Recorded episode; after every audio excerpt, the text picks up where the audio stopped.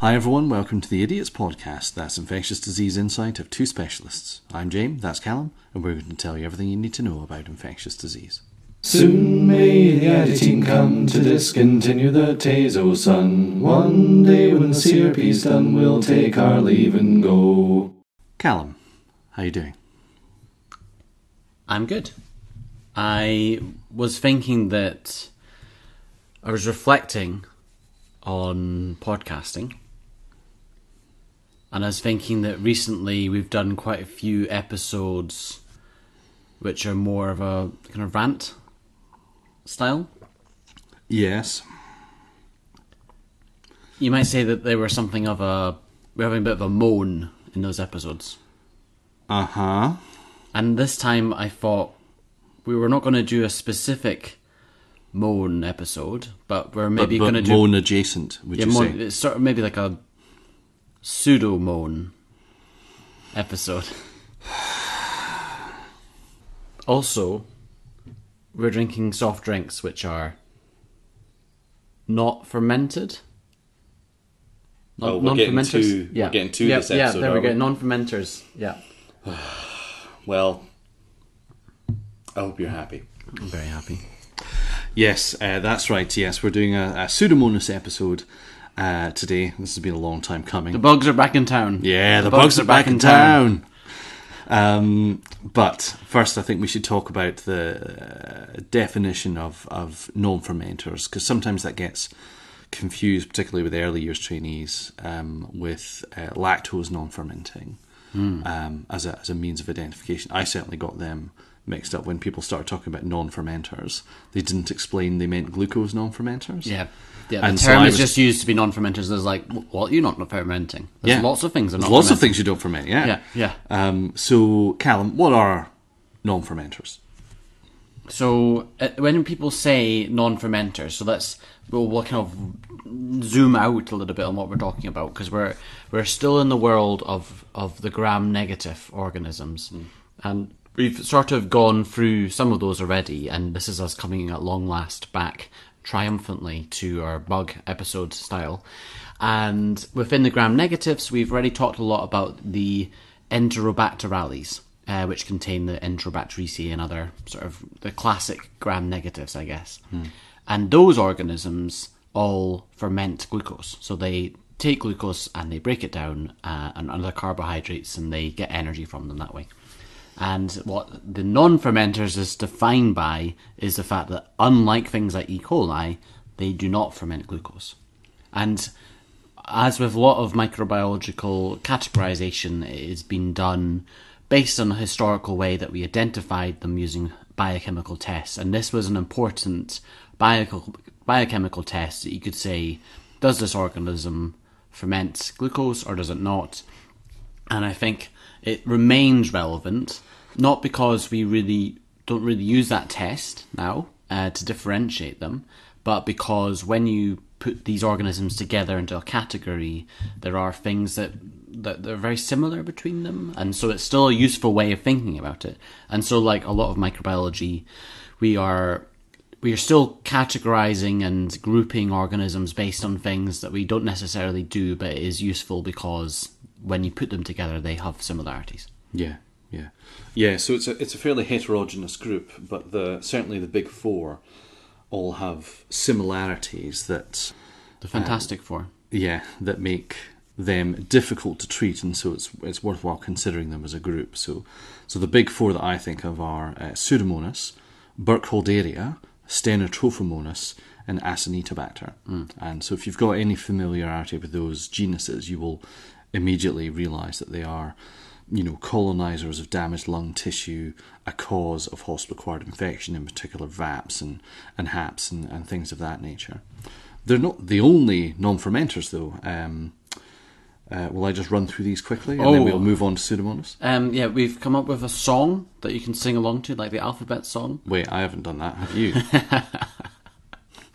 um, so the we're going to We discuss though. elsewhere a few, uh, which are things that the the listener may not have considered non-fermentative, but they are. So that's Legionella, Moraxella, the respiratory pathogens, and uh, Bordetella.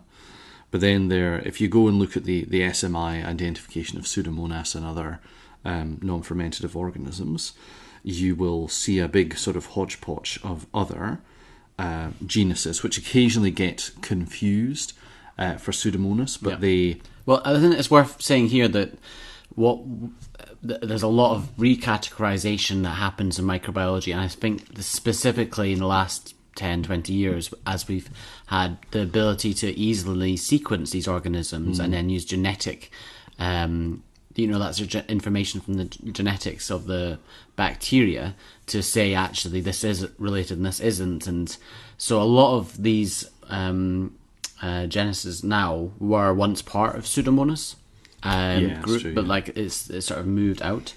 And I think the overall all family is called Pseudomonad ECA, yeah which is a mouthful. But um, I, I kind of just think about these as pseudomonads um, as a lot of the time. I think. Yeah, and, and that's how they would be initially identified anyway. But uh, for what it's worth, uh, loyal listener, the other non-fermenters Should we alternate? Let's do one, one each. One. All right. Okay. Yeah. Acidovorax, Achromobacter, Alkaligenes, Brevundomonas, Comomonas, Delphtia, Elizabeth Kingia, Methylobacterium, Ochrobactrum, Olagella, Pandoraea, Psychrobacter, Ralstonia, Roseomonas, Shiwanella, Sphingobacterium. and there they are. And we will be doing a um, tape where we just list bacteria and hopefully we'll release that as an aid for you to fall to sleep to. Well, I'm sure this is uh, very um, enthralling uh, podcast content uh, for the uh, for the loyal listeners. But look, that's the that's the group that we're sort of talking about in general. We are not really going to have episodes on anything other than the big four, and we'll the Legionella, Moraxella, and Bordetella will be covered elsewhere. But today's episode is going to focus on the main agent of this group that causes most of the infections, Pseudomonas. The president of the Pseudomonads, Pseudomonas itself. Yes. So th- there are a bunch of different species of Pseudomonas, but really the the three that cause almost all the infections are the uh, species Eruginosa, uh, Putida, and Fluorescens. And uh, Eruginosa is easily causing more than ninety five percent of uh, Pseudomonas Originosa. infections. Is that how you say? it? is this is this our big disagreement on pronunciation? See, yeah, I think I would say Pseudomonas aeruginosa. I don't think the J was in the original Latin. You're about to come at, back at me and say that we're not speaking Latin. We're not I can see, Latin, can we're saw, see English. on your uh, I don't know. uh, on your lips. I have I I know how I say things, and I know that other people say different things, and I'm fairly certain that the way I say bacteria is probably wrong, and that there's probably a right answer. but um, it, I guess it's fun, isn't it, to disagree sometimes? Fine. Well, go on then, uh, Calm. You take us through where where do you find Pseudomonas aeruginosa? Yeah, I think the the most of the time, so you know, Pseudomonas is a very success, successful bacteria. It it it's very adaptable and it's also quite hard to kill. And we find it a lot in the environment. So it can break down a lot of different chemicals to get energy. It's quite um, resilient, can form biofilms quite easily. And so if you look for Pseudomonas and Pseudomonads in the uh, environment, you'll find them in places that are wet. So, you know, what are those? Well, the main thing that we think about, particularly in hospitals, are the sort of plumbing systems. So, drains, water supply units, hot water tanks, um, waterways, uh, built environment. Um, but they're pretty, pretty widely spread, generally in the environment, and that's a real problem. And I think most of the time that I'm talking about Pseudomonas at work, it's either it's either infections in, in patients who have you know some degree of immune compromise or like vascular intravascular device that sort of things. Um, you know when it's causing infection but the other big thing that we think about it from is from an infection prevention control perspective. And whenever you see someone who has a pseudomonas i think one of the things that has to go through your head is you know do i need to be worrying about the water? Because you know hospital environments are not safe places, and uh, despite a lot of work in terms of designing, building, and maintaining these buildings, and sort of checking stuff like water safety, there's a lot of dangers, and I think this is one of the big ones. And the more I learn about water systems, infection control, and like plumbing sinks, the more I'm like, oh god, this is like really scary.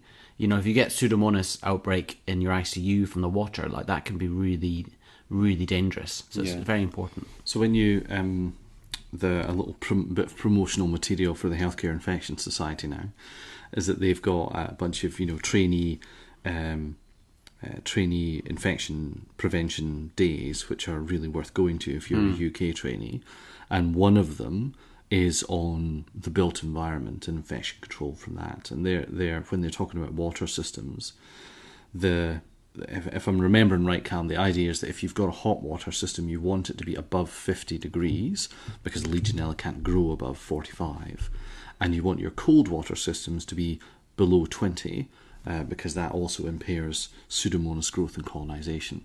But of course, that's really difficult to maintain in a purpose-built building, let alone uh, most NHS hospitals were built in stages over decades of the time, sometimes by people who didn't really care about uh, infection control and safety, and that uh, is true today, the same as it was 50 years ago. So you then get this issue with overgrowth of of Pseudomonas or Legionella, and that can be right next to the tap, in which case you can just replace the front end and sort of decolonize it, or it can be deep within the system, and that's much more difficult to deal with. you know, it's a really pernicious problem, water safety, and it is a big headache and a big source of anxiety, I think, for a lot of infection control teams is how do you, once you have Pseudomonas in your systems, because there's a definite balance between like recognizing that people need water to do good patient care and also saying that water is dangerous and trying to control that is a is a real challenge so things like filter of taps you know ideally and i think i may be coming around to this more and more is things like waterless icus so you just don't have sinks and you don't have water Yeah, You know, and maybe that's what waterless moving. ICUs. What do they clean with? Just like alcohol gel. yeah you get like cleaning wipes and Yeah. Mm. other things so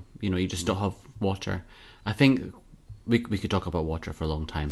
and Let's this isn't an infection control podcast. What I was thinking there was that I was glad that James, someone who doesn't really have infection control in his job plan as a consultant coming up, got something from these infection control days. So yeah, I, I found them incredibly helpful. Hmm. So if you get the I opportunity was, I was going for the foundation cer- certificate in, in IPC, which I think most trainees should at least try for, but I never got it in the end. I wasn't a CCT before I Yeah, I got the to- chance, but i I'm still found the going to the days uh, useful, particularly when they moved online during the pandemic, and then it became much easier because before you had to take a trip down to London, and that's um, uh, uh, difficult for some. Yeah, Um, I, I think we're not an infection control podcast. We're not trying to be.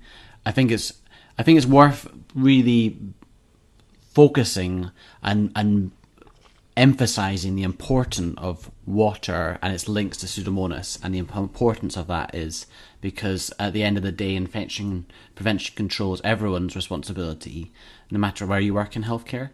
And being vigilant if you're like an ID doc on the ward or you're you know a scientist or something, and saying like, okay, oh, there's Pseudomonas here. I need I need to think about you know where's that come from because prevention's better than cure. If you're looking for infection control podcasts, uh, the two that I've listened to anyway have been Infection Prevention and Conversation, which is the HIS Infection Control podcast. Um, I'm just looking at their list of organisms here. Organisms? Uh, I think there's, they do have a episode called Something in the Water, where they talk about the, the problems in the built healthcare facility and the sort of difficulties of water. So check that out. And then the other podcast that I've listened to about infection control is Infection Control Matters, which has 108 episodes um, at the time of recording, and there's loads of stuff in there, including some stuff on water safety and Pseudomonas. So check them out. We are going to stick with our regular uh, content and not pretend to be infection control experts or any experts because we are just two idiots. But end of the those two podcasts and a recommendation if you're in the UK for the foundation uh, program in Yeah, we'll put a link to that in the episode. Ah, be cool. Notes.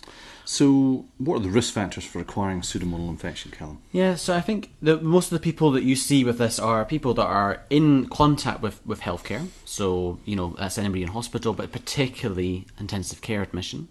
Uh, those who've got sort of disrupted immune um, barriers. So, the two main things I think are abnormal lung. So, this is like patients with cystic fibrosis or related diseases, bronchiectasis. And we sort of talk about pseudomon uh, COPD. Um, I think COPD is this, you know, chronic obstructive pulmonary disease is this huge group of patients, which range from people with a more bronchitis to people with sort of severe airway disease.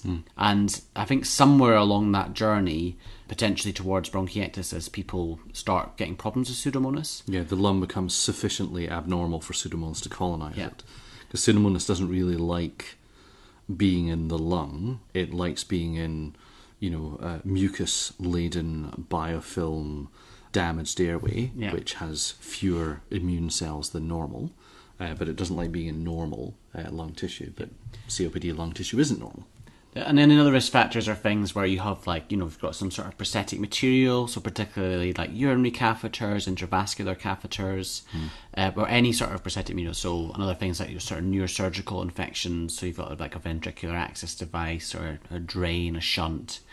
Um, Yeah, so any plastic where an environmental organism, because this is what it is really, Yeah. is able to colonize and, and form biofilm.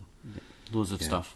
Uh, Um, catheter associated UTI? yeah, catheter associated UTI. Um, someone's talked I about mean, that recurrent UTIs is. Yeah, I mean, recurrent UTIs is a risk factor in and of itself Okay. for for pseudomonal infection, and whether or not that's a combination of the uh, infection damaging the the urinary tract and then making it amenable to colonization, and the repeated antibiotic exposure. Uh, I'm not sure, but certainly having a catheter. Yeah. helps. So, like the proportion of cavities caused by pseudomonas as opposed to UTIs caused by pseudomonas is, is greater Yeah. um, uh, because the plastic is there. Yeah, and I think you know the other thing to think about is skin. So you know if you've got chronic like ulcers, wounds, particularly those that are like dressed and like in sort of like a wet dressing, I guess, or like sacral sores, you often find Pseudomonas lurking there. And it's got this sort of, I'm going to talk about this a bit in the sort of micro mode uh, section, but you often find Pseudomonas colonizing these sort of wounds and sometimes it becomes invasive and causes infection, although usually it doesn't. And so maybe that's a risk factor, you know, if you're Pseudomonas colonized, to get Pseudomonas infection, and differentiating those is quite tricky. And I guess, you know, sometimes people, you find Pseudomonas colonizing the gut.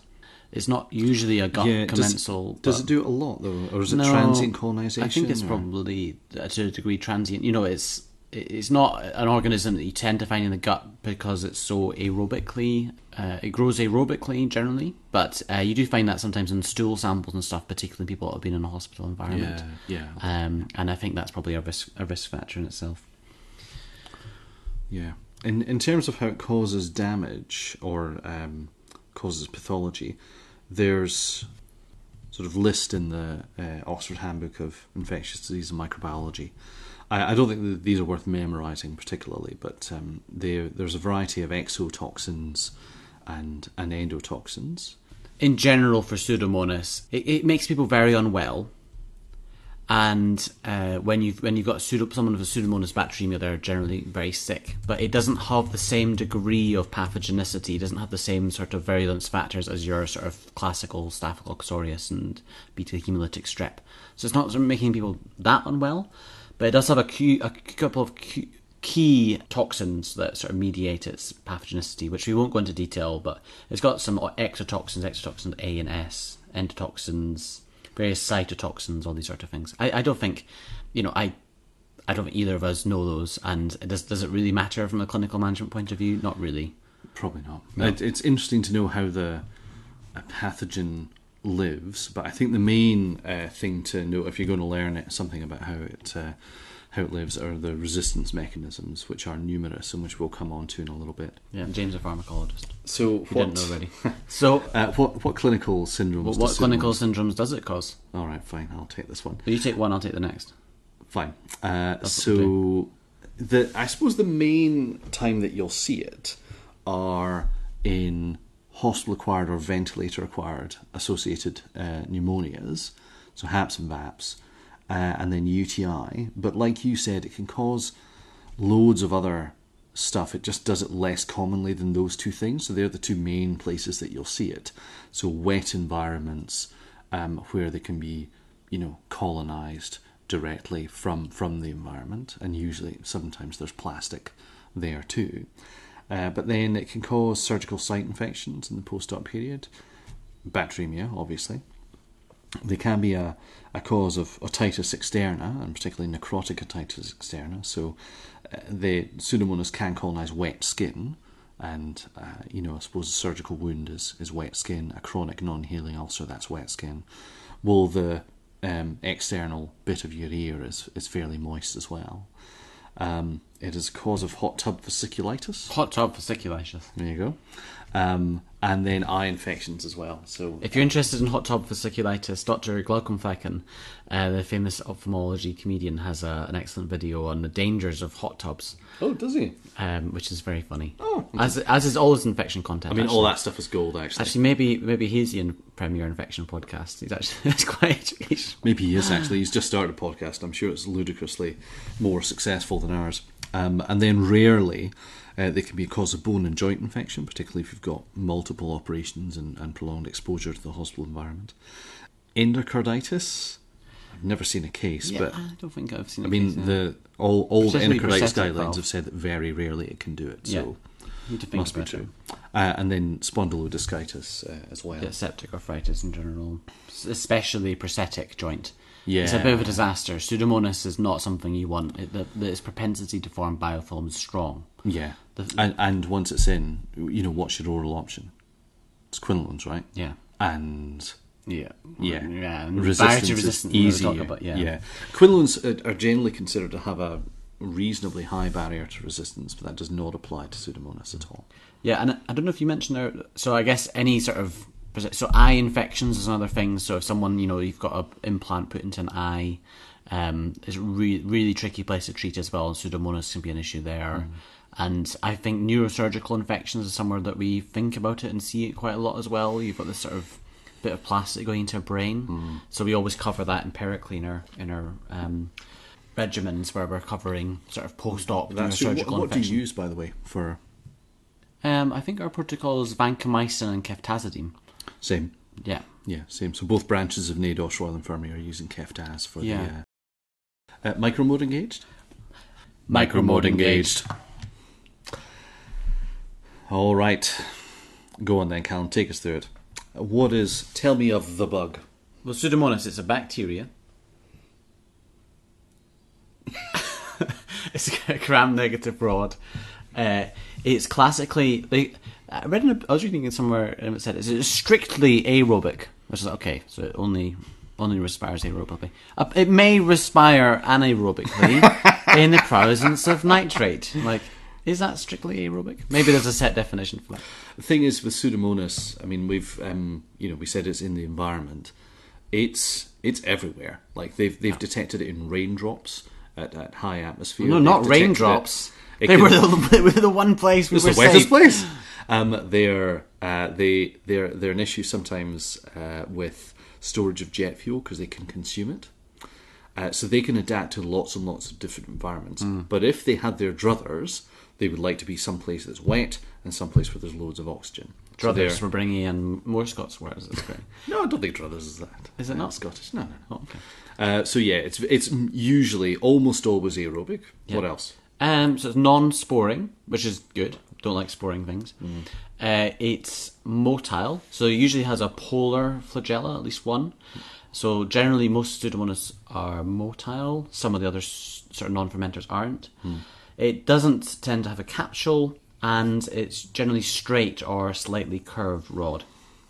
What kind of agars do they grow on? It grows pretty easily on blood, um, chocolate, um, McConkey agar. So it's not it's not hard to grow, and it grows pretty well in the laboratory. And in terms of the colonial appearance, it's got this very. Cl- I think Pseudomonas is one of the organisms that when you're first starting out looking at plates, you, you quite quickly pick up what a Pseudomonas looks like. Hmm. Now, caveat that with like all you know organisms and particularly Pseudomonas can have lots of different appearances on, a, on agar plate. So it doesn't always look like your typical Pseudomonas. But when we say our typical Pseudomonas, generally speaking, they are regular colonies. They're quite like wet looking. They've got this pigmented look. Um, so the Pseudomonas aeruginosa generally has a sort of blue-green pigment. So they've got two chemicals that they make. I think pyoviridin and pyocyanin or something, which are they get the blue and the green color together, and they almost look metallic. And they're meant to have this sort of fruity smell, uh, which is almost like grapes. Yeah, I, I can't say because I mean, uh, Don't you, smell you the smell plates. on patients' wounds sometimes. Yeah, there's a Pseudomonas smell, but you can't really help but but pick up.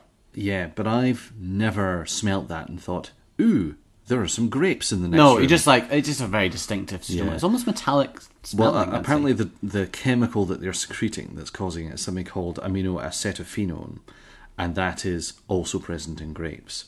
Uh, so some people also describe it as cut grass, which again I've never smelt a Pseudomonas infected leg and said, "Ooh, a freshly cut lawn is next door." fresh cut grass. Oh man, that's a, a overlap to a much more nerdier podcast I listen to. So So anyway, um, the that's the regular colonial appearance and smell, I suppose.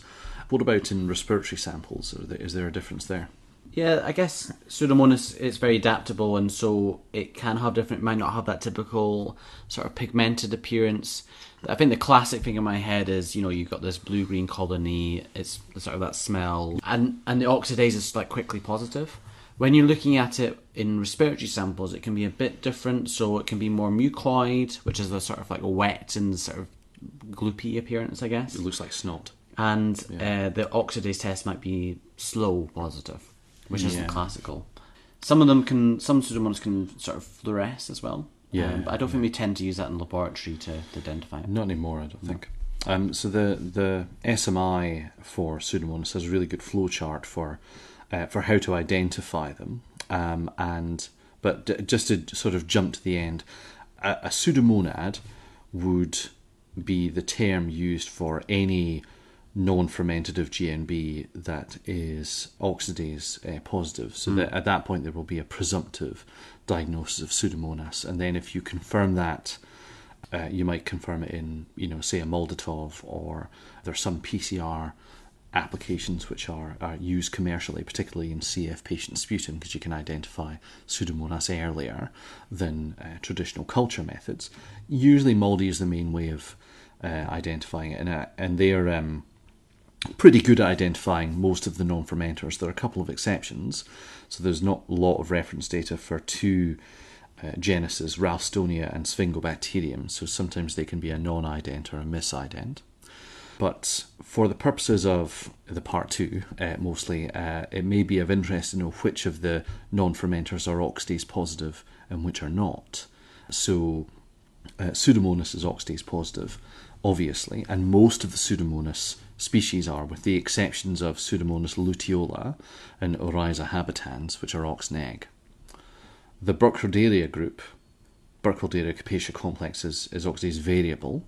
Mallii and, and Gladioli, which is a um, small print species, are oxidase negative, but Burkholderia pseudomallii is oxidase positive. Which That's causes cause- yeah, and we'll be talking about that in a future episode. Stenotrophomonas maltophila uh, is oxneg, and then Acinetobacter, Pandorea, and Roseamonas are oxneg, and every other non-fermenter in that big list that we gave at the start are oxidase positive.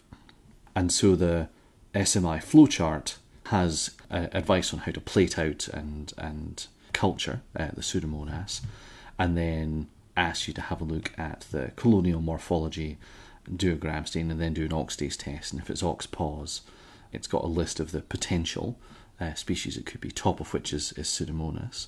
And then if it's oxneg, it's got a much smaller list of, you know, the, the Pseudomonas luteal and Oryza habitans, some Burkholderia, Steno, Acinetobacter, Roseamonas pandorea, and then says to further ident. And in commercial labs, or sorry, in hospital labs, the main way that you identify is with Molditov. Or if you're on, say, the urines bench, it will be a presumptive ident based on colonial morphology and colour. Another thing that the SMI points out while we're still in micro mode is that uh, Pseudomonas aeruginosa grows at quite a wide range of temperatures, so all the way from 5 degrees Celsius up to 42 degrees Celsius. I'm not translating it to Fahrenheit, switch to Celsius, America. Yeah, sorry, American listeners, you're going to have to do some sums. Yeah. So um, that and that's unusual. So most of the other um, Pseudomonas won't grow at 42 degrees. So that's worth thinking about. And I think it's also maybe explains what we were talking about earlier on about the water systems. So so yeah, I think that you know it's quite adaptable and that range of temperature is really problematic. One thing that we, we saw historically, but maybe so less so now, is that um, hot water tanks was quite a common way. So you'd have like a, a tank in your attic or some part of your house which stored all your water and you kept it warm and ready to use. And Pseudomonas loved that, loves a tank, and so does uh, Legionella. So, you know, really great ways to grow bugs if you have a big tank of hot water. Yeah. So- I mean, luckily they're heat on demand. a thing of the past in most UK homes. Yeah. Um, right, time to kill these bugs, Callum.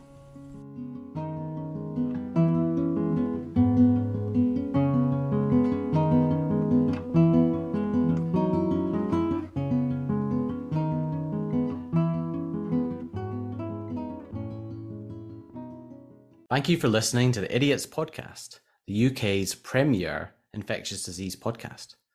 We are supported by the British Infection Association, but they do not have creative control over the episode content, so please don't blame them if we get something wrong. Just like the oxidase test split pseudomonads into two groups, we decided to split this into two episodes. Comments, suggestions to idiotspodcasting at gmail.com. Got a five star review in your pocket? We'd love to hear it. Put it in the podcast player of your choice. Tweet us, or rather Jame, at idiots underscore pod. You want to buy us a coffee? You can now do so. See the link in the episode description. So until next time, I'm Jame, that's Callum. Goodbye.